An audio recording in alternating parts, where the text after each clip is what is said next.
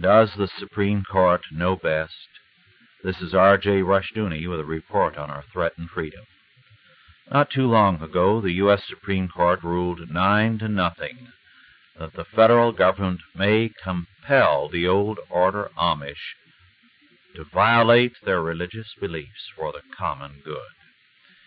These Amish had objected to paying the Social Security taxes, but Chief Justice Warren Burger held that Social Security is a common good and the Amish must pay it.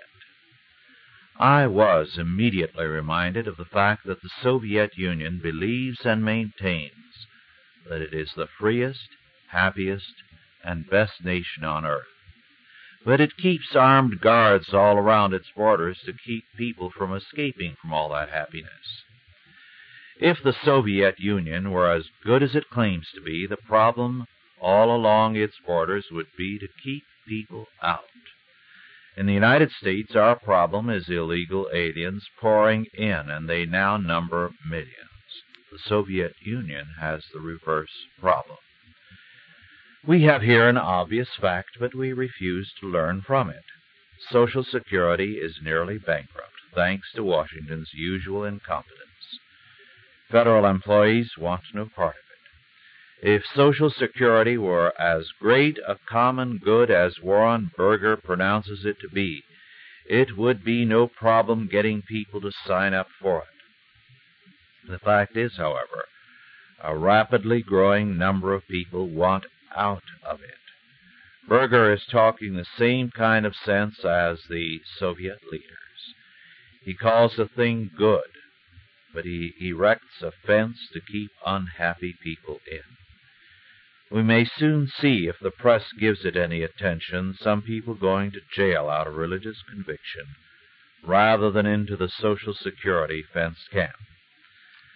The plain fact is that the same money invested in a private insurance or pension plan would yield more returns than does Social Security.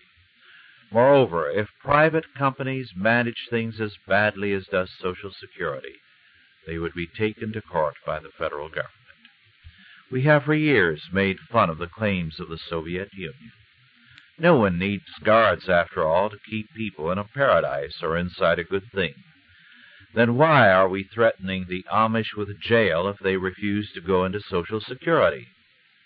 The Amish have their faults, like all but their virtues are also very noteworthy. They are a hard-working, law-abiding, and godly people. They are not a drain on the taxpayers at large. They take care of their own, do not have a criminal element, and are faithful to their beliefs. Something wrong is going on in a country when the Amish are haled into court, when Christian schools are persecuted, and when very fine children are arrested for delinquency because they attend Christian schools. From the earliest days of the Soviet Union, it has been the best element which has been persecuted.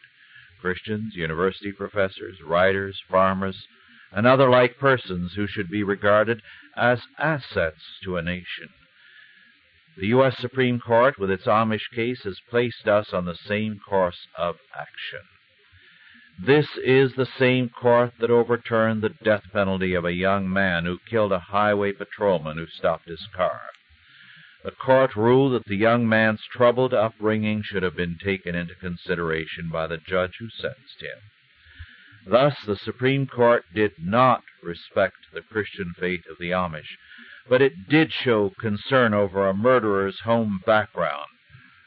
More than that murderer, the U.S. Supreme Court is something to be afraid of.